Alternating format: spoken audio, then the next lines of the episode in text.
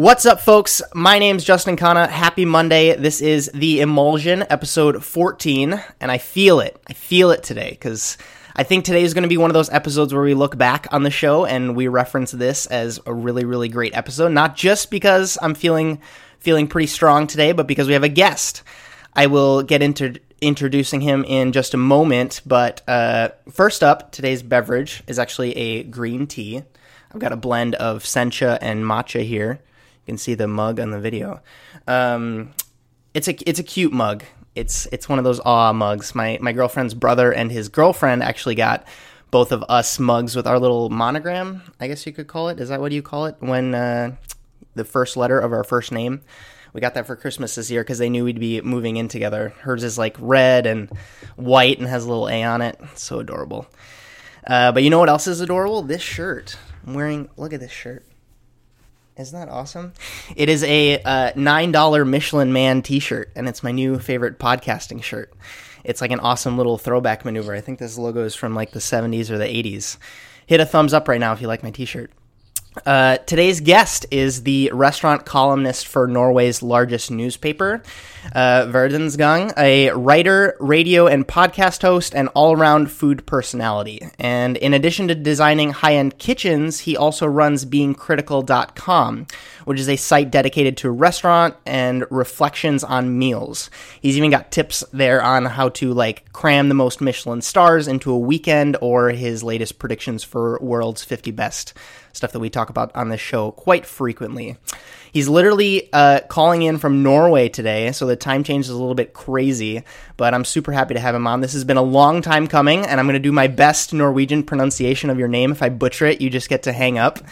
Welcome, Andre Blomberg Nygård. That's that's very close. Almost. It's sort of eerily almost German. Yeah, Like I lost the war. It's yeah, it's that back of the throat noise that I never never really got down with Norwegian. How are you today? I'm great. I'm super privileged to be on, uh, and uh, you know, it's it's always great to be able to come on anywhere and sort of spill my uh, my opinions and uh, give my word on whatever's going on. That's I mean, that's what's the most giving giving part of this job. Right. I'm super happy to have you. And we we um we met in Norway actually to give everybody a little bit of history. Um, he came in to eat at the restaurant, and I had the pleasure of of, of cooking for Andre, and that's more or less how we hit it off. We met most recently in Chicago, had a great meal at Portillo's, little hot beef Right. sandwich, which Yeah. is great. Sur- surprisingly good um, sandwich for the sort of an unassuming place. I thought. Yep, there's just a lot of weird decor on the wall, and you, oh man. Anyways, uh, speaking of hot beef sandwiches, what was the last thing you ate that made you smile?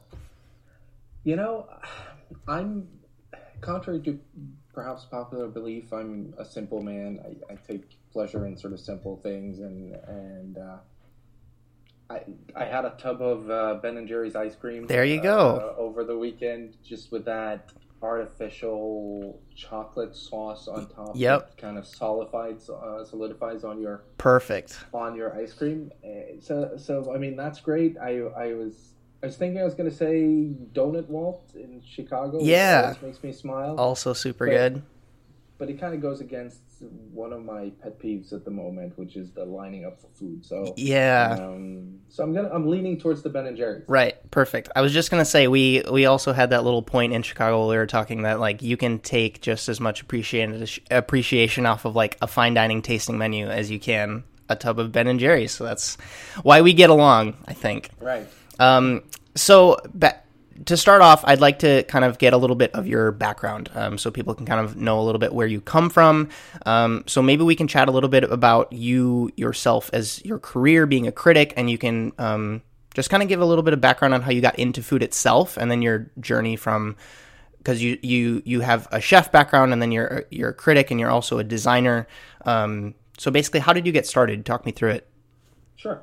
I mean, as you said, I'm originally a cook uh, with some sort of front of house and finance added in along the way. Um, I grew up uh, mainly with my dad uh, being a traveling salesman. So dining out or kind of sitting at the end of the bar while he entertained clients was sort of what opened the allure of the restaurant. I think when you're the age of 12, the coolest person on the planet is whoever's the bartender making the mock mocktails for you. So, so that's kind of where it all started out. I, I got started in the industry kind of late at about 19. Got it. Um, I heard you talking about uh, sort of walk on trainees and, and the stagiaire pro- programs or that whole part of the industry. And that's kind of how I got started. I mean, I walked on uh, as an apprentice in a mediocre local Italian restaurant in Bergen. Got it. Um, Italian restaurant with not an Italian person working, Uh. French head chef. Yep. Um, there was an English sous chef who came from the military, so he was all he was all about cleanliness, and the French guy was all creative. Um, so that's kind of where I got started, picking up extra shifts as a fry cook at the late night kind of first generation Tex-Mex place, where our biggest seller was uh, was a cheese and nachos and cheese dip, and the cheese dip was just um, shaved cheese, uh, some salsa, and more shaved cheese, and then in the microwave for I think about Nice. thirty-five seconds. and Real- around, and then another. Yeah, Real high So, end. ori- yeah, original first uh, first generation uh, Norwegian Tex-Mex. So uh, so that's kind of that, and then I went through uh, Swiss Hospitality College. Um, I worked in London for a number of years, uh, mainly front of house roles. Sure. I finally opened my own restaurant in Bergen, which is now probably close to 20, what, 15 years ago. So that was you were the executive chef, or you were a part owner, or how? Well, I bought um, a bankrupt uh, sort of institution of a very small, intimate French restaurant, um, and uh, did it up, um, and decided that my cooking skills weren't quite good enough for the level of food that I wanted to do. So I hired a chef, Got it. uh, and then I did the front of house on the evenings, and we did the prep together in the daytime. And then after about a year, I let him buy fifty percent of the restaurant. which Okay. paid all of the money I had invested. So at that point, I was at zero. And we did that for about three years, and then he bought me out, and I went on to Oslo to take over as the general manager of a Michelin star restaurant in Oslo, which was called Ol, uh, and is now no longer it's no longer there. Sure. Unfortunately, is the case with a lot of Norwegian Michelin star restaurants. Yeah. Um, so that's um, kind of that. Went on to open my own hotel together with my wonderfully talented wife. Yes. Originally a pastry chef. Um, and spent some time at Per Se. Um, and then um, at some point kind of hit the wall and decided uh, enough is enough with these guests and operational issues. Mhm. And I want to do something else and kind of branched out on my own. Was asked to to be a critic for um, for this newspaper. So they approached uh, you. Yeah, they well they had a, like a general wanting people to apply. They'd had a critic for years, Yep. and then they wanted to go in a different direction. They ended up hiring me and my colleague, and we've been there now for seven years, I think, or certainly six. Fantastic. And, and uh, the idea was they wanted someone who was an industry person, so that's me Mm-hmm. and then uh, the other person who's a who's a writing person. He's an author, uh, very well uh, known Norwegian author, and uh, so he's a author foodie, and I'm a restaurant person who can get away with uh, writing some stuff. Yeah, because you've been in it more or less, right? Like that's your unique Yeah. perspective, and then you can. I, I I respect your opinion a lot more because you have you have the restaurant experience. You know, like there's these people who write for about food, and they will sometimes say a quip or two, which is very like guest centric. Um, Mhm. But I, I I like that you I have mean, both I sides. I have no illusions that what I do, and I've had this argument. I had this argument with Elizabeth, uh, and I'm going to butcher her last name. Mhm. Uh, I think her last name is Olbach or something. Uh-huh. She's from Holland and writes Elizabeth on food. And we had this discussion, and we've had it several times. I mean, I have no illusions that what I do as a critic is write a good story. If I Mhm. stop writing a good story, then I will be out of a job Right. that doesn't mean that I have to write scolding reviews or necessarily blow smoke up someone's uh, behind. Yep. Uh, if I can write a good story about a mediocre meal, I'll still be in the money. For sure. For So, sure. Um, so that's kind of um, uh, you know my I write I've, and I've had this discussion with chefs in the past.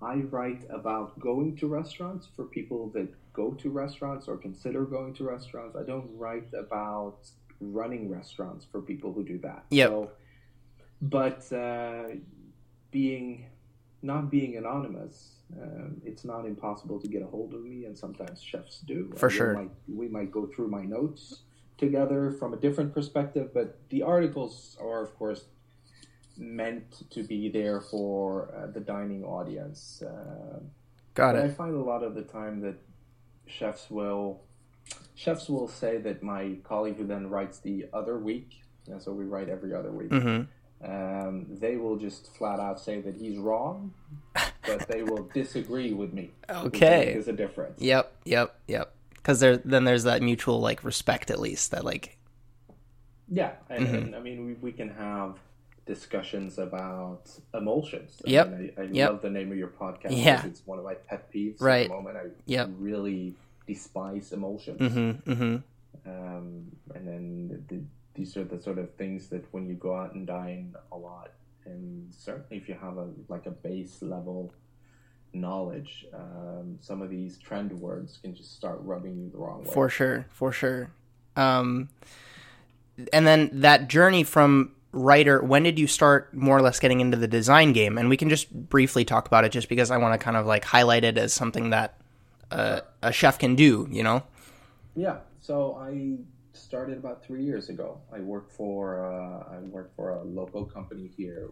We were sort of a sales agent for a, a bunch of different factories around the world, and so I designed uh, professional kitchens for mainly restaurants, but also hotels, institutions, uh, that sort of thing. Um, and uh, they they were. I think all of my colleagues there were a fairly large operation. I think all of my colleagues there are uh, old chefs of some sort. I mean, some guys have worked in uh, hospital kitchens for uh, 15 years and really know that game, and right some of us have worked in restaurants, and so it was a case of. Um, I think I there's an advantage to being a people person. Which, Yep. Let's face it, not all chefs are. true true Uh, story So there's an advantage to that, and then it's just a case of uh, teaching yourself uh, computer assisted drawing got it and uh, get going. i wish i could do that that was I, I feel like I could have a lot of really good fun with that, but like just being able to play around and put things exactly where you think they should be, as opposed to like Yeah, you know because I mean, you've seen chefs uh, over the years, I'm sure, uh, throw tantrums over the langoustines being too small when Mhm. they come at the door, at the back door, or whatever. Imagine the amount of rage they can get into when there's deliveries of uh, sort of, uh, you know, three, four hundred thousand dollar. custom made. Uh, yeah, yeah. So uh, I mean, you get to deal with chefs every day. Right, for sure. That's crazy. Um, so back back to the uh, the critic part. Maybe we can uh, just go in a little bit of a conversational jam session about more or less like what you're excited about and maybe not so excited about. I know you kind of mentioned previously like standing in line for a meal. Um, And then maybe just kind of go into the current state of the industry because you're, you're in it. You, you're you're still eating out quite regularly. Um, So, what are you excited about, and then maybe what are you not excited about at this current 2017 moment?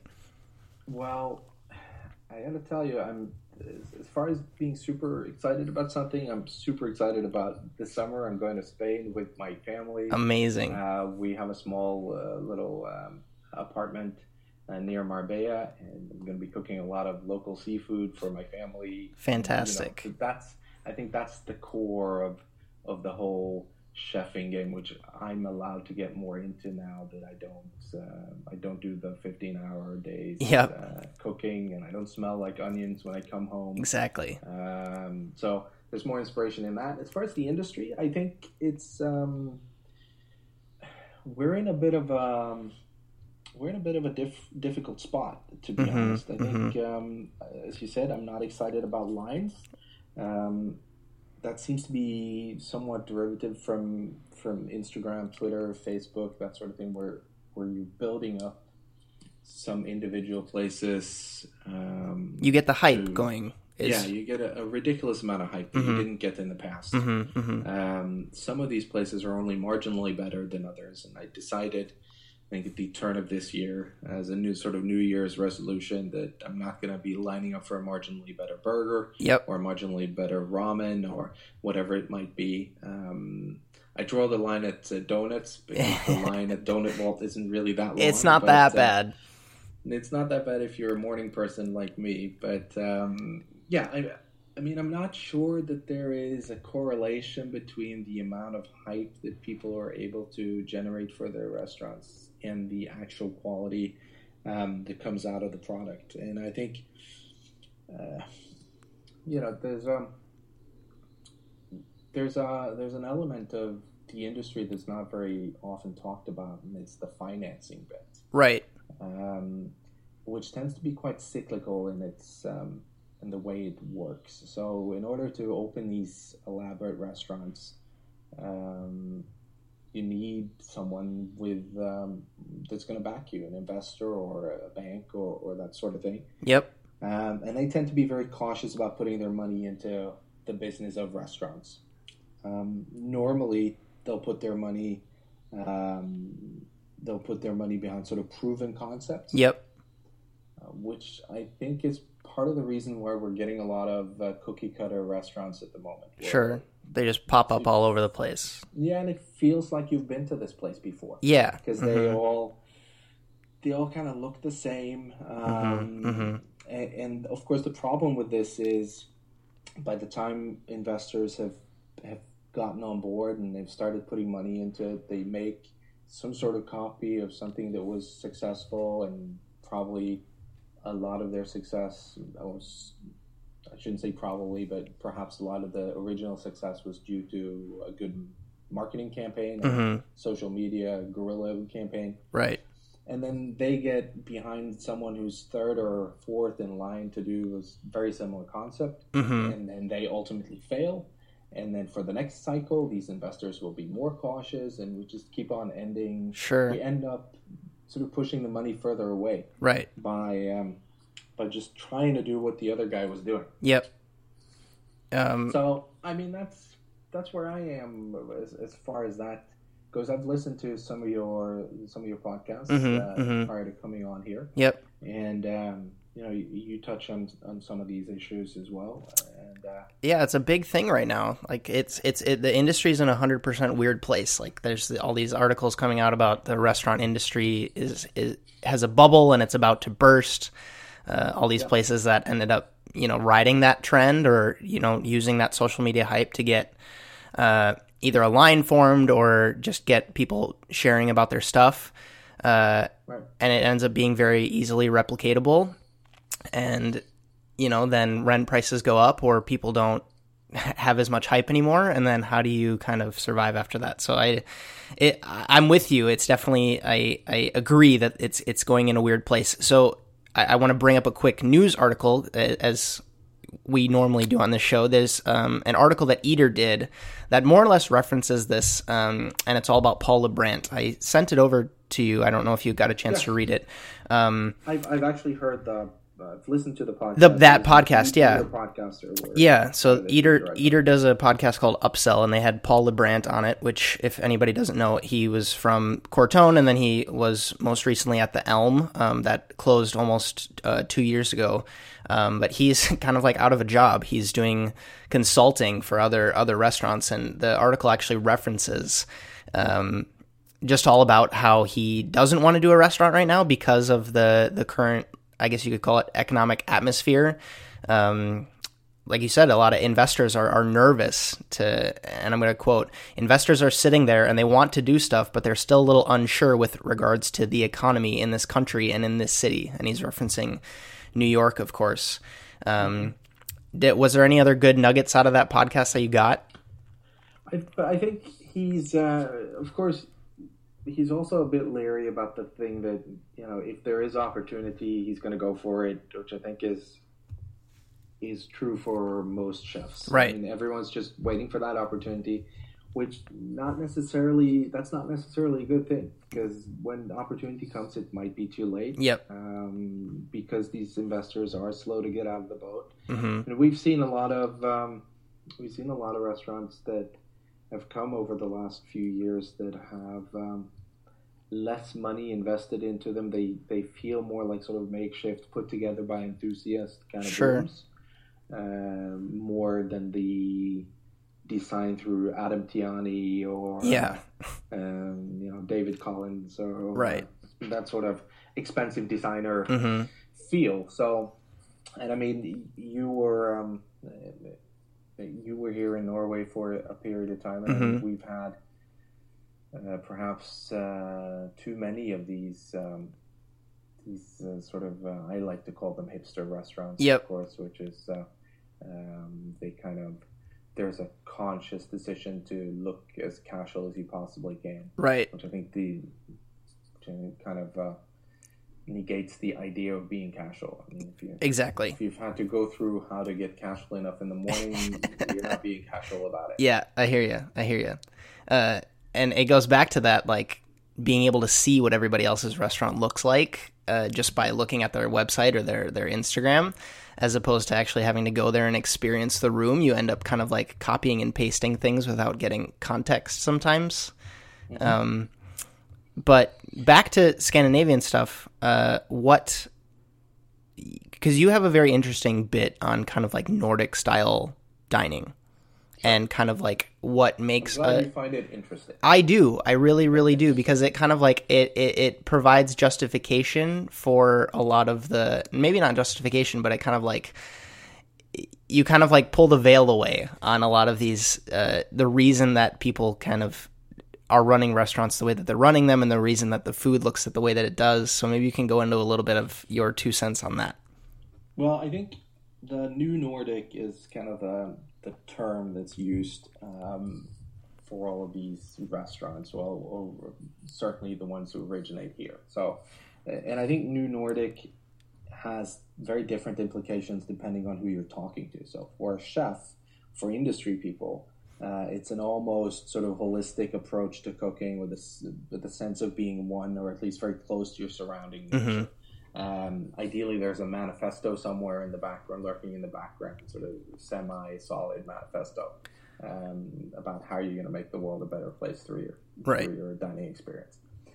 But I think for the diner, um, the perspective is very different. I mean, they kind of identify this as the locally sourced, ideally foraged ingredients. Mm-hmm. There's going to be a lot of upfront flavors from smoke, pickling, fermenting, salting, curing, that kind of that kind of stuff.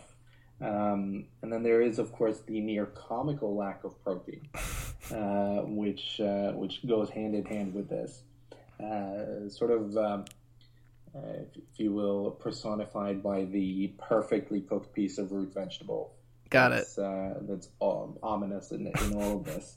Um, there's the meticulously random plate up, which is a term I think I've coined. Right. That it's supposed to look random, but you Mhm. know guys are spending hours coming up with this this layout for the for the plate, Mm-hmm. uh, which goes hand in hand with the number of uh, number of staff that some of these places employ. I mean, in the old days, the French classical restaurants used to have a ridiculous amount of staff, but it's gone completely Mhm. overboard with these new Nordic uh, uh, with these new Nordic places. Sure. And then and then I think also for the diner, it's that uh, kind of sparsely decorated. Uh, natural wood centric room with the exposed beams or brick or, or cement work, Mm-hmm. and then um, to top it off, you should I, um, you should probably have the slightly uncomfortable Scandinavian design furniture. Yep. And I think that's uh, you know, and I think right there we've just about described sixty to seventy five percent of all Yep. self respecting restaurants that have opened in the last three to four years. I was gonna say seventy-five, but that's probably closer. It's probably a little bit lower than that. There's a few places that are doing it differently, but I, I just think that's a hilarious kind of like view into. and I've just stopped trying to. So, seven years ago, I would write in my reviews kind of a little. Uh, so my reviews t- tend to sort of follow uh, a ebb and flow. So uh, there's a little bit about uh, sort of an introduction, which is supposed to sum up my expectations before I go there. there's a little thing about the room or how it feels, and then there's a little something, and, and this might come in different, you know, different tempo or variation of one thing comes before the other. Mm-hmm. But I always try to write something about the food as a general idea. So it's generally, what's the food like here? Um, so before that would kind of be, uh, it's an Italian place, Right. It's a Japanese place. Yep. Whereas now, uh, or it might have been that old, tired, it's an international menu. yeah. Um, but now I think it's just a, it's a modern restaurant, which is all of the above. Sure. This is all of these things I've just mentioned. Yep. Is it's it's a restaurant that have opened in the last six months. That's Yep. what it feels like. That's Mhm. what the food's like, and you know. uh, That's fine, but the inherent problem of this new Nordic thing is, if, so if you were, and I think I've told you this in the past, I think if you're having escargot, so uh, garlic snails, Right. for for a starter. Then you're having beef bourguignon uh, as a main, uh, and then you're having cream brulee at the end. Not only are you having a heavy meal, but you're pretty sure that you're in a French restaurant. Right. And it doesn't matter if you're in Singapore and the chef is from Austria; Mm-hmm. it's still a French restaurant. Yep. Now, because of the local identity of the new Nordic, as soon as this travels, it loses its kind of Nordic connection. So Exactly. I think we're losing out as a region as far as a marketing Sure. uh, tool because you know you'll you'll have the restaurant I've just described. I think um, you would be hard pressed to say there's um, there isn't a lot of difference from in what Sean Brock is doing. Yep. Um, if if you went to the catbird seat when Trevor Moran was the chef there in, in Nashville, um, Who was previously at Noma for everybody who Exactly. who doesn't know. Exactly.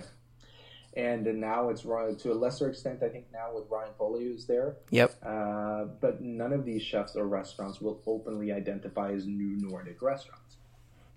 But at the same time, they're just like they're like taking a picture of their food and kind of like I would do this to my friends sometimes, like show a plate and kind of be like, "Where do you think this food came from?"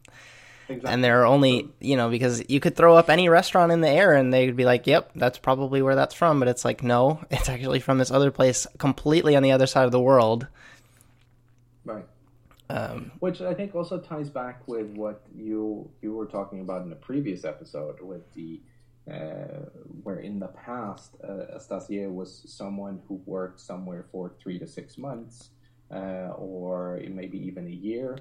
Uh, Paul Liebrandt talks about it in the Eater Upsell uh, episode as well about Mhm. how he he stashed for Pierre for uh, for a year, and um, now people do shorter and shorter stints yep. in a variety of different places. hmm They fill up their CVs with uh, fancy names, and then at the end of the day, the only thing that you're able to bring with you is your ability to visually copy what you guys did. Exactly. You're not able to bring the flavor out of it. hmm Um, and then it kind is- of like there there's this english game we play in school called telephone i don't know if you played it in, in norway as well but you kind of like everybody sits in a circle and the teacher would tell a message to someone and you kind of whisper it to the person next to you and then by the end of the circle you see what the message has become because it's usually always super fucked up right. It's, uh, and I think that's. Uh, uh, there, there's the generational gap because I think when I was a kid, that was called Chinese whispers. got it Uh, it, it was the whispering thing, uh, and then it just completely changes as it goes through. yep exactly And I, and I think uh, also,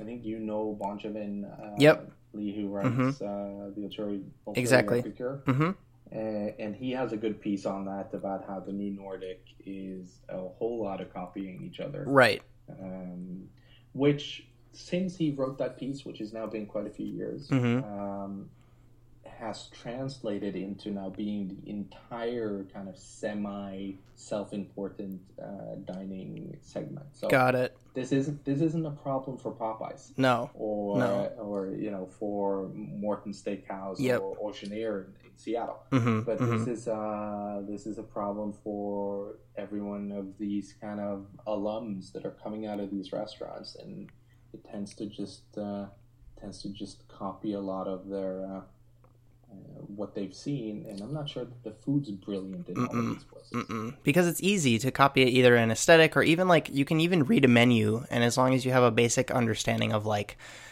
the techniques that they're using because the, a lot of the times they're, the te- techniques that they're using aren't all that complicated. It's roasting dehydrating grilling um, and you can more or less replicate it in a in a certain way but there's a certain um, I mean you you've eaten at places like Noma and Frantzén and like the places that are really on the high end cutting edge of it and really may or may not have originated some of these ideas and where you know a lot of this stuff stems from. And it's a completely different experience when you really have it well done.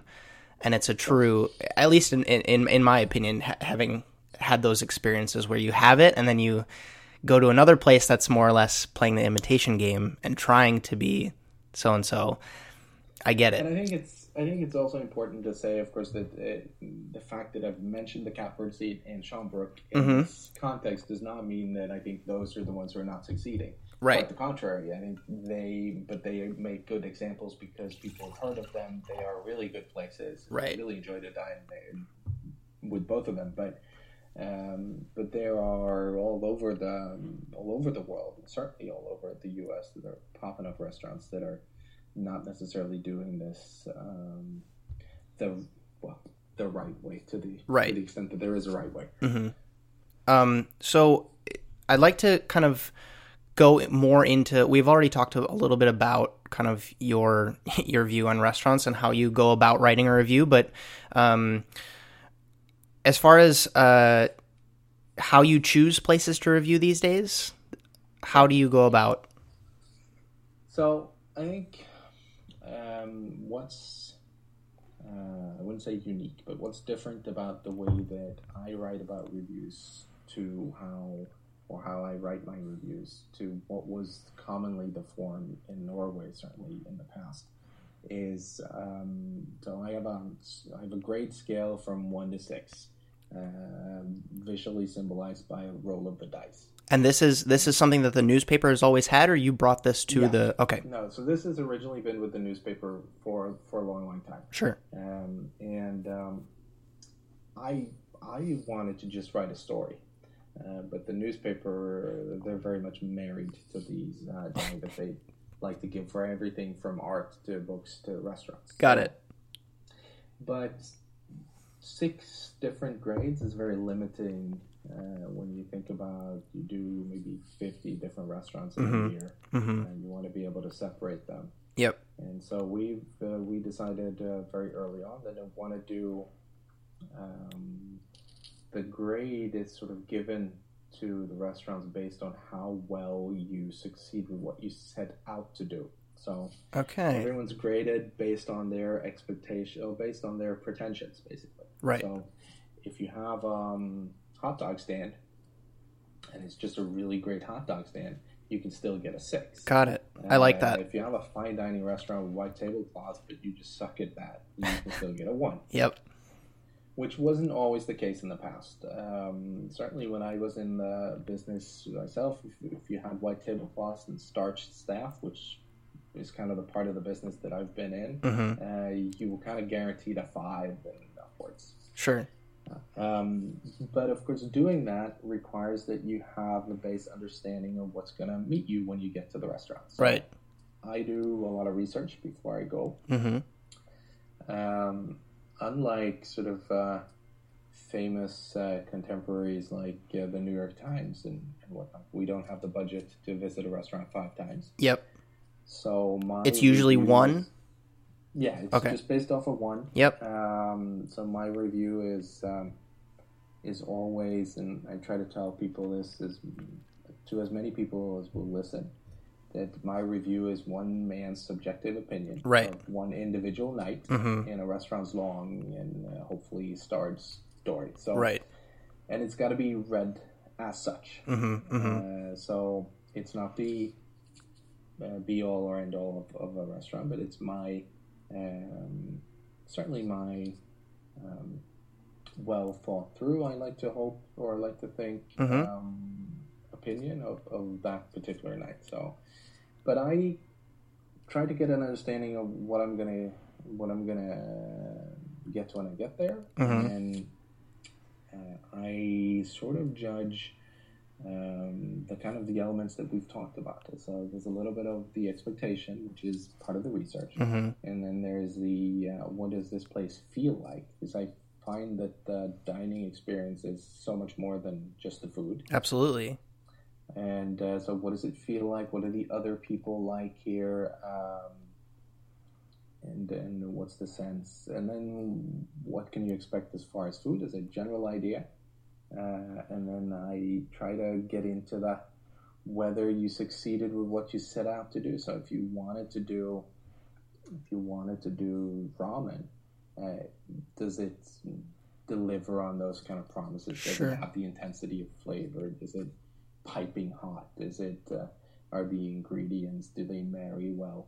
And I think sometimes that's one of the challenges with this modern cuisine is there tends to be a lot of upfront flavors that don't necessarily that are all very intense and interesting on their own. They Mhm. don't necessarily make a harmonious and homogeneous dish. Right. Um, I think uh, I think, uh, so. The worst example of that quite recently, where I, I got one dish. I don't even remember what the different ingredients were, but they were sort of plated one next to each other, and sort of from left to right, there was four different ingredients, and just visually looking at it, you realize this is not going to be a cohesive dish. No. This- it's not even together on the plate. so, I mean, that's, and I try to, I'm, um, so in Norway, most critics are anonymous. Got it. Um, I'm not. Um, and um, that's not to say that I call restaurants in advance and say I'm coming, so bring out your best beef. Sure. Um, I tend to book in the name of whoever I'm dining with because trying to.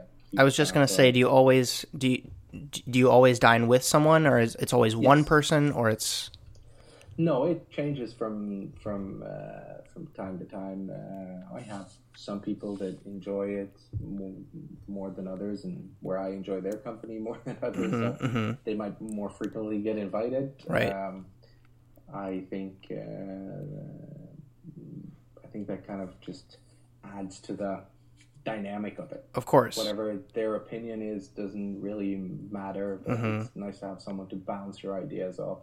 A lot of the time, the article or the critique gets kind of written as I'm sitting there while we're talking, like sort of um, phrases that come up in the conversation sometimes Got it. to end up in the in the article. Right. Do you ever um is has there ever been a situation where you're sitting down with someone because you you go out with other kind of people in that sphere like the food blogging critic kind of sphere do you ever um, have you had an experience where you go out and another critic is also writing an article on the same place at the same time does that ever happen Um, I tend to not really go out with a lot of um, food personalities in Norway. I, Okay. I think I most of the time I so my dining world is kind of split into two. So for the newspaper, I uh, submit a number of articles every year. They tend to be very Norway centric, with Yep. sort of sprinkled in maybe ten percent of international stuff. okay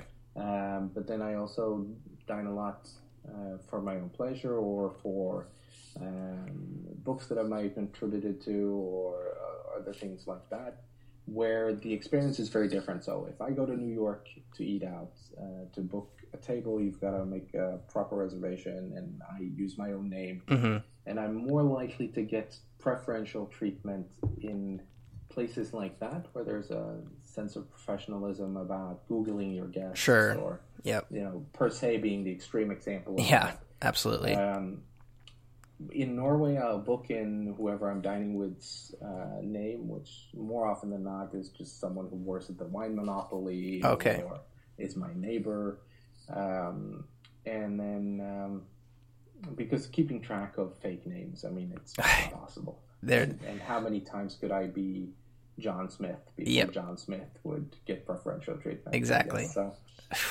yeah there's so i couldn't try- handle try it To, um, try to sprinkle that in, and then, um, but uh, by the time I uh, by the time I sit down, I think I mean this is the argument I get most often is uh, well you're going to get recognized hmm which I think is a is a valid point. Sure. I think the the anonymous critic, the illusion of the anonymous critic. Uh, the anonymous critic is dead. Yep. With uh, with Instagram. Yeah, it's impossible. Twitter and all of that. I mean, I meet arguments about Ruth Reichl and Gael Greene hmm and how they would put on wigs and that sort of thing. I'm, I'm not sure people are kind of half jokingly bringing that up, or Right. if they just don't realize that, um, you know, Ruth Reichl wrote for the Times in the early Sure. 90s. It's 20 years ago, uh, 20, 25 years ago. The world was a very different landscape. And, Right. And Gael wrote for the, uh, I think, New York Magazine or something in, in 1968, which Wow. talk about it was before the. Was before internet. No, no. I think that's probably before the phone book. For sure. I mean, that's that's how that's how long ago this was. So Ridiculous. I think they all. So I don't think it's honest um, for the reader because I think the reader is probably the only person left thinking that whoever's writing this to me is anonymous and thus getting exactly the same treatment as I am. Right.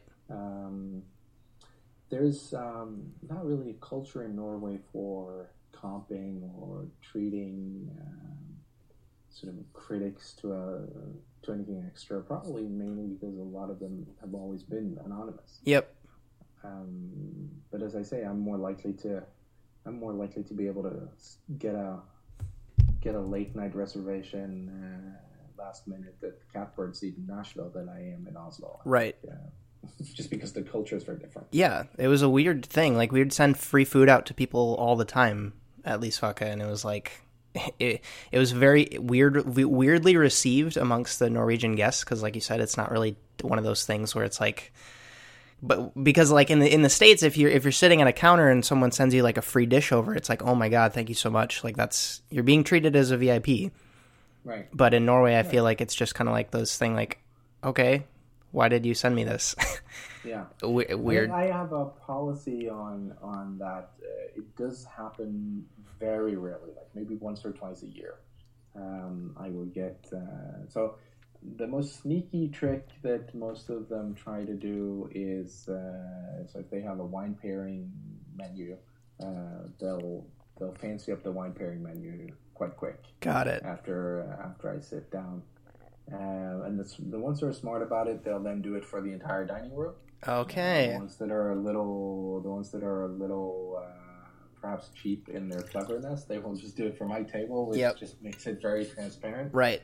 Um, but yeah, maybe once or twice.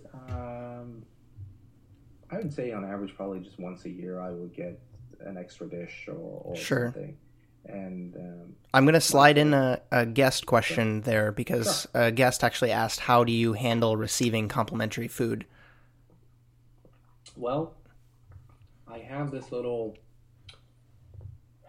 I have this little philosophy or, or um, idea on that. So, if I get an, a complimentary dish, if it's a good dish or a great dish, I will enjoy it, but it doesn't weigh into my review Okay. because it's unlikely that uh, Joe guest will get it. Mm hmm. Mm hmm. Um, so, but if it's terrible, you're gonna get into trouble. Right. So it, there's really no upside to giving Yep. free food. Okay. You, you can only go wrong with it. Sure. Yeah.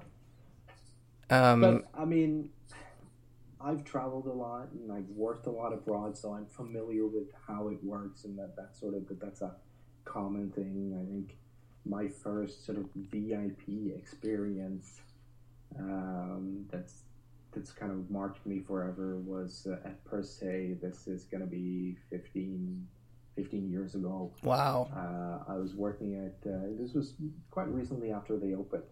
Um, it was um, myself and two colleagues from the Michelin starred restaurant in Oslo, uh, which had only recently lost its Michelin star, and that's why we were all- all hired Sure. as sort of a push to get it back. Yep.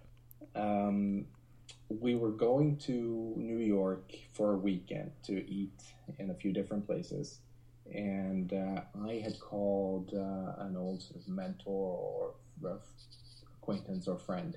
Um, it was called Michel Roux, who runs Mhm. the Waterside Inn outside Yep. of London. They- They've had three stars for probably close to forty years. now. Forever. Yeah. Yeah, um, and uh, I had called him and sort of asked for tips on how to get tables and that sort of thing. Um, and he had sneakily called these restaurants and said that some friends of mine are coming. Wow. Uh, would you please take care of them? What a hookup. Um, yeah, pretty pretty awesome. So we got, uh, and I think at the time Per se did 10, uh, 10 different dishes and probably vegetarian 10 Mhm. course or like a seven course. Um, I think we got 27 different presentations. Holy shit. Three of us around the table, none of us got the same, with with the exception of the tuile and the Yep. uh, coffees and cream and Yep. sort of the like the staples. But That's ridiculous. it was pretty intense. And then, um, and one of the most memorable parts of that was um, uh, my sous chef at the restaurant uh, had um, said that he had he had worked at Aquavit uh, prior to coming to Uhu, and um, and so he was kind of a the local in New York and Mhm. kind of knew the landscape. And he said, uh, Per Se, is going to be good, but we don't expect anything. Uh, you know, innovative or, or any of any Sure. of that stuff. You know, we're going to see that other places here. Uh, and he was served the now kind of iconic quail in a jar. Okay. Uh, I love that dish. Pretty avant-garde at the time. Yep. Yep. Yep. So, Was this prior or uh, post to your your wife being there? That was prior. That's, Okay. Uh, this was um, sort of how I formed uh, connections with them there, and uh, we also had a wedding uh, at Per se. That's right. and- That's right. And, and and a couple of things like that afterwards. So, with that sort of kind of original crew, I uh, we formed some relationships based on that trip. Got it. We actually went to Jean-Georges the next day, Wow. and, and this sous chef who is a bit of a um, um, awkward social person. Mm-hmm. Mm-hmm. um, uh, he's very much a, a chef's chef, and uh, he he had been to Jean-Georges before while working at Aquavit, and Jean-Georges had greeted them at the door, Wow. and, and he said, uh, "If he's there, if he's at the door, I am going to shit myself." and um, he wasn't, uh, which was very uh, sort of pleasant. And then, kind of halfway through the meal, um, he was he was with his back towards the kitchen door at Jean-Georges, which is kind of at the far Uh-huh. far corner of the restaurant. And then uh, I was facing the other way, and we were sort of mid main course, and um, and I said, "Don't don't look now, he's coming." He's heading to our table Jeez. and he- we of course completely lost it. But that trip was um, was really formative to how it used to be. With, I mean, we were just a bunch of, um, you know, I like to call it fry cooks Yep. from Norway. Yep. And he was, and Jean-Georges was genuinely interested in what we thought of his cooking. That's so great. Uh, and, and you don't see that anymore. No. Because everybody everybody has an opinion, you know what I mean? Everybody has an opinion now and everybody is able to post whatever they want online and everybody do you know what I mean? Whereas before you either had to have a blog or have access to sort of a publication to put your word out Yeah. there. I mean, you, that was probably like early days of Twitter, no? And no one was really like tweeting about meals or anything Yeah, like that. I think this was before Twitter. yeah. and, and I think, you know, I'm sorry for going on these rants. No, it's fine. But, uh, I was just part of a discussion the other day, I think online somewhere, uh, about uh, someone was saying something about this beautiful camaraderie that is now, which is which is a crock of, uh, if you pardon my uh, French, a crock of shit. Yep.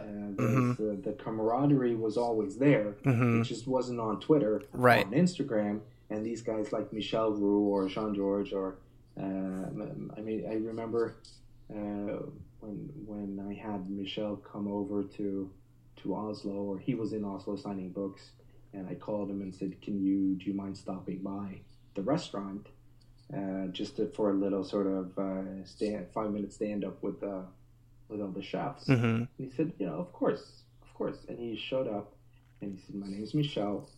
Um, you guys have probably never heard of me. I run this little place outside of London uh, where we at the, the time had uh, three Michelin stars for 30 years. And uh, but you've heard of some of the people who've worked for me. So Marco Pierre White, uh, Gordon AMC. At the time, Nico Ladenis was still famous. Wow. Pierre Koffmann. Yep. And all of these guys worked there at the same time. I mean, Right, this was right. Probably the best brigade that's ever been Sure. um, Dream team. together. So, and I think so. I think that camaraderie's always been there. It's just we make a lot of we make a lot of song and dance about it now, and I'm not sure the camaraderie is really that good. There's a small, small select group of elitist chefs that Yep. each other on the back. Mm-hmm. Mm-hmm. And I know there's a lot of really talented guys that don't get any airtime. Right. Exactly. Um, what are some misconceptions you think people have about critics and writers and these people that kind of like give their opinion on blogs or online about food? I'm not sure there's um It's all kind of out there, but Yeah, I'm not sure there's a lot of misconceptions. I think uh, the the landscape's certainly changing. Mhm. I don't think it's changing in the way that people foresaw that it was going to change. So I'm constantly met by the old argument that I'm a dying dinosaur because I'm part of print media got it. and, and uh, we don't have any influence or we don't have any sway. Sure. And now everyone's a critic. And you can go on Yo Mm-hmm. but that kind of thing. Uh, and I think you mentioned uh, in a previous episode um, Jay Rayner's. Yep. Uh, Yep. The Guardian piece. uh, Yeah. Yeah, about Lasagne. Mm-hmm. Uh, and I think the re- the fact that we're discussing it now a month later in a in a podcast far removed from him uh, is a testament to his influence. Sure. And I think more so than we had expected, uh, you are now reliant on those th- trusted voices just because of the amount of noise uh, that you're getting. There's just so many opinions. You want to make sure that uh, the people you do listen to actually. They might not necessarily know what they're saying, but at least they're consistent. Yeah. Well, Time. the cream the cream rises to the top at, at a certain point, right? Like. Yeah, I, I, I think so. And I, I mean, we're a fairly small country here, of Mm-hmm. course. Mm-hmm. Uh, we have a prolific uh, um, restaurant blogger here um, who who's a wonderful guy, and he does come out and eat with me every now and then. Mhm. I I don't have that kind of barrier between who's a blogger and who's a Right. critic. so, I mean, we enjoy a good food discussion. Mhm. He comes with me. Uh, he's quite he's quite famous. He certainly has a lot more Instagram followers than I do. Right. Right. Uh, but I mean, he, I don't know, maybe 15,000 people read his articles Okay, uh, yep. throughout a month, Mhm. which I think is, is pretty good. Yep. Um, but then my readership is probably quarter of the population here throughout the time span of a newspaper. Crazy. Or online reviews. Yep. Yep. Maybe six, 700,000 people Right. uh, will read an article. So, of course, um, there are more people out there with opinions, but I think there's certainly still the sort of established print media Yep. reaches a lot further than people think. So, The Guardian with Jay Rayner on is a web page that a lot of people go to, much more so than uh, they would go to anyone's blog. I don't think there's any food blog out there that necessarily gets more clicks than No. No. uh. So, so I mean, that's you know, you've got to. It, it's uh, it is changing certainly, Sure. and I think the way that uh, people try to make money off of these things, I think one of the misconceptions, of course, is that um, bloggers. Um, so a lot of bloggers will tell you they don't have any financial gain uh, from doing what they do. So Mhm. the, the typical spiel you will get is, "I will only write about a place that I enjoy." So if I go to a place and they comp me something, um, this is the blogger then saying that if I go to a place they comp me something I don't like it, I'm not going to write about it. Okay. Um, so a lot of bloggers will have that philosophy. That's sort of a self-fulfilling prophecy. If you do that enough times, you're not going to get invited, and all of a sudden your blog doesn't have anything to write about. Sure.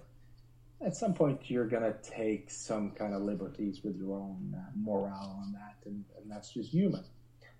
The other thing is I, that you commonly hear is I don't have any financial gain um, from writing my blog, but uh, you'll find you'll find um, a lot of bloggers will be able to parlay their their online fame into books or Sure. appearances somewhere else, or if nothing else, sort of um, increased social status, Right. which comes with having ten thousand followers on Instagram. Exactly. And we Yeah, so so I don't necessarily think that there is a that the line is so clear cut between the traditional critic and the modern blogger based critic. Um, it it's a know, uh, platform game, right? More or less. Like yeah, just where exactly. where you're where you're kind of like which channels are you using to tell your story? yeah, exactly, Mm-hmm. exactly. Um, tell me something that you think is true that nobody agrees with you on, like wh- whether or not it's more. I, I mean, ideally, it's food related or restaurant related, but you know, it can be. Yeah, so uh, we're, we're not going to go into classic cars. Yeah, you, we could I, I um, rename the think, podcast. um, if if I was gonna say something that's um, uh, that's um, that's uh, that's true that uh, no well there's all right there's no such thing as an as an emulsion per se yeah, sure. uh, it's it's always combined together of, of something. So uh, I was at a restaurant the other day. My review's not out yet, so let's hope they didn't. Uh, they're not listening. hmm Uh, but um, I was at a restaurant the other day, and um, they served me a lemon and pepper emulsion. Got it. Right. So uh, I'm sure with your uh, esteemed background, Yeah, you, you very quickly Right. uh, discerned that that's not possible. exactly. You you can't make an emulsion from lemon, Lemon and pepper. juice and pepper. Yep. So there's something else that emulsifies this. Um, so I asked the waiter, um, "What's in it?" And he said, "Well, it's pepper and, and lemon." Uh. That's that's fine. Yep. Uh, but how do you make it? So he he then went into uh, well, uh, we use eggs and uh, like a flavorless oil, and um, so I said, so it's a mayonnaise, and he said, yeah, well, yeah, so it's a lemon and and pepper mayonnaise, right. yeah, okay. Okay. Yeah. So, and, and I think that's um, yeah. I'm not sure everyone agrees with that. Yeah. Also, I think um, the concept of fermenting doesn't necessarily add anything to a dish, Right. Uh, which I think has also become sort of universally true. I was at a small local food festival yesterday, uh, which is it's called the Chef's Day, and, and your hmm previous chef Chris was there. Um, Oh, and, Kontrast had a little stall or whatever. Right? Yeah, okay, got it. Little Yep. And a bunch of bunch of other people Yep. um, where the, all the sort of Norwegian uh, self-respecting chefs were um, voting for chef of the year, Okay. sort of thing. It was Yep. a nice little outing. Mm-hmm. Everyone had something fermented, Okay. and I'm not necessarily sure that's the best way to bring that kind of flavor profile into every dish. Right. Right. Um, I think, uh, well, maybe Chris just had something that was pickled. hmm hmm I. Uh, probably pickled for a very long time, close to being fermented. Yep. I I'm looking at the dishes uh, currently on on Lysverket's Instagram pretty pretty often, and I kind of like I see quite a bit the pickles that I literally made last summer on the plates now. Right. But which is normally how we would run the kitchen anyways, because it's like at this point in the season, um, you're only getting kind of like some some peas and beans and maybe some rhubarb. So the summer really hasn't started quite yet, and we kind of structure would structure the kitchen to use the the larder at this time of the year. But it's just it's funny to see the, those things that I I made almost a year ago, kind of like finally getting on a plate, which I think is interesting. But this this ties into another thing that I that I've uh, thought a lot about recently, which is if you have um, a very limited season, like um, the Norwegian seasons can be, um, and you have perhaps even more importantly uh, limited creativity. Why does everyone feel like they need to do twelve dishes? Right. Why are you not just doing four really good ones? Yep. hmm uh, instead of sort of forcing in and, and I think this is where it also we also get into problems with I now have three dishes that I feel quite well uh, that that I feel represent me as a chef quite well. And Sure. That I can stand behind, but I need to come up with another nine. And so I go on Instagram and I try to find out what everyone else is doing. Yep. And then uh, you have a fair idea of what emulsifying is. You Yep. fair idea of what fermenting is. And then you see the pictures and then it kind of You ends up on hodgepodge. plate being some sort of uh, hmm version of something that someone else was doing. I mean, it completely makes sense when you think about like, are are you familiar with the like the new direction that Noma's going to go in when they reopen, where they're going to kind of like do a lot of like a very uh, shellfish and fish focused winter menu, and then in the summer it's going to be a lot of vegetables, just kind of based on what they have to use at the moment.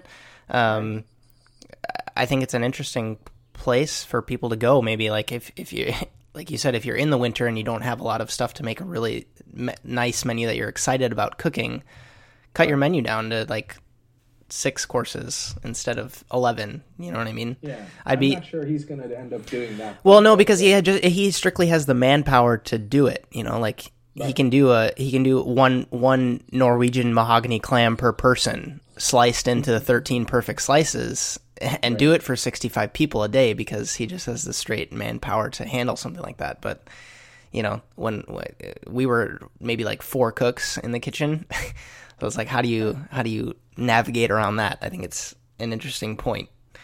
Yeah, and I think um, you know, not that anyone's ever going to listen to me. If you can, if you can do four really good dishes or three, hmm uh, I would be much more happy in a place like that. than Right. I would be in someone who's forcing out uh, seven. I mean, um, I went to a place quite recently who I feel was uh, was guilty of that, where sort of halfway through the meal, um, I found myself reflecting that I've, I've now had the same dish uh, four times. You showed me these photos. This is this is funny. It's just, uh, it's you know, it's just perfectly cooked piece of root vegetable, something pickled, something smoked, and something fermented. Yep. And, and that was just that was just the melody throughout the meal. And it at some point it's just. And then of course something crunchy. Yep. Um, and I'm and I'm thinking that's this is conceptually a good idea, and individually most of the dishes were fine. Um, but I've had it already. Yeah. The the flow of the meal is just a little bit blah. Yeah, which I think is I'm gonna I'm gonna sound like I'm telling people to get off my lawn, but, uh, but I think that's kind of lost in, uh, and I'm of course dating myself here, but I think that's a little bit lost. The Right. art of the structured meal. mm-hmm, mm-hmm. and uh, of course I'm I'm getting too old for the twenty course tasting menus Yep. altogether. Yep. But, but there's an art form to it, and there was a rhythm, and I remember 15, 20 years ago we were discussing, you know, should the palate cleanser even be included on the menu when you write it up, or should it always be a surprise? Got it. and there was there was like arguments about should uh, you know should the foie gras be before the fish or after Yep, the fish or yep. how does this really and and you would have constructive discussions about that and, and I think now people just don't give a shit No, no. No. Um, and I don't think you're gonna get foie gras anyway it's true. it's a loss It's true. Uh, so going seg. This is actually a really good segue. Um, we've talked about it already, but the the dining landscape now globally. I mean, you can talk about Norway or the U.S. respectively, but it's it's at a bit of a standstill. However, the economy is still fine, and people are still going out to eat. Everybody seems to be redoing their kitchens. Like Eleven Madison Park is going under renovation. French Laundry just did theirs, right?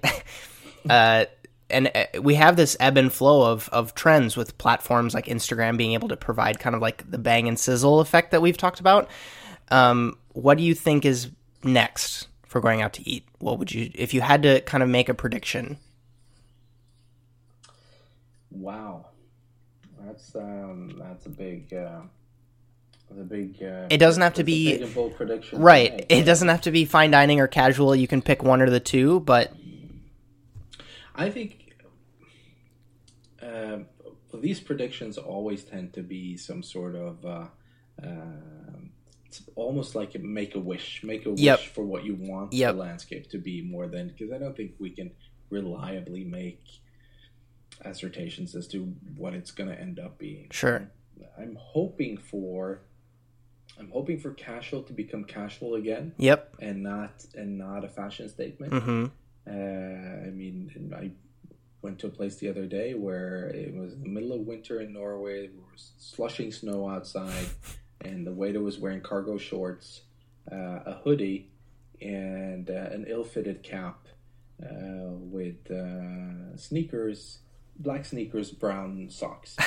and and at some point, uh, and uh, the, the maitre d was also wearing a football jersey or a soccer jersey from from the employee team of Noma uh, to just point out that he had worked there. I think Right. Uh, and at, and at some point, this is becoming a conscious decision for you to. This is what I'm going to put on. There's no way that these were the things that just were at the front of your Sure. so, so I'm hoping for casual to become casual again. Yep. Uh, and for me not to feel like a granddad uh, Andre when I go to these places. Right. It actually becomes down to earth. Uh, I'd like to for things to be sort of flavor driven. Mm-hmm. Um, As opposed to ingredient driven, how it is. Exactly. Okay. Got it. Exactly, Got yeah. it.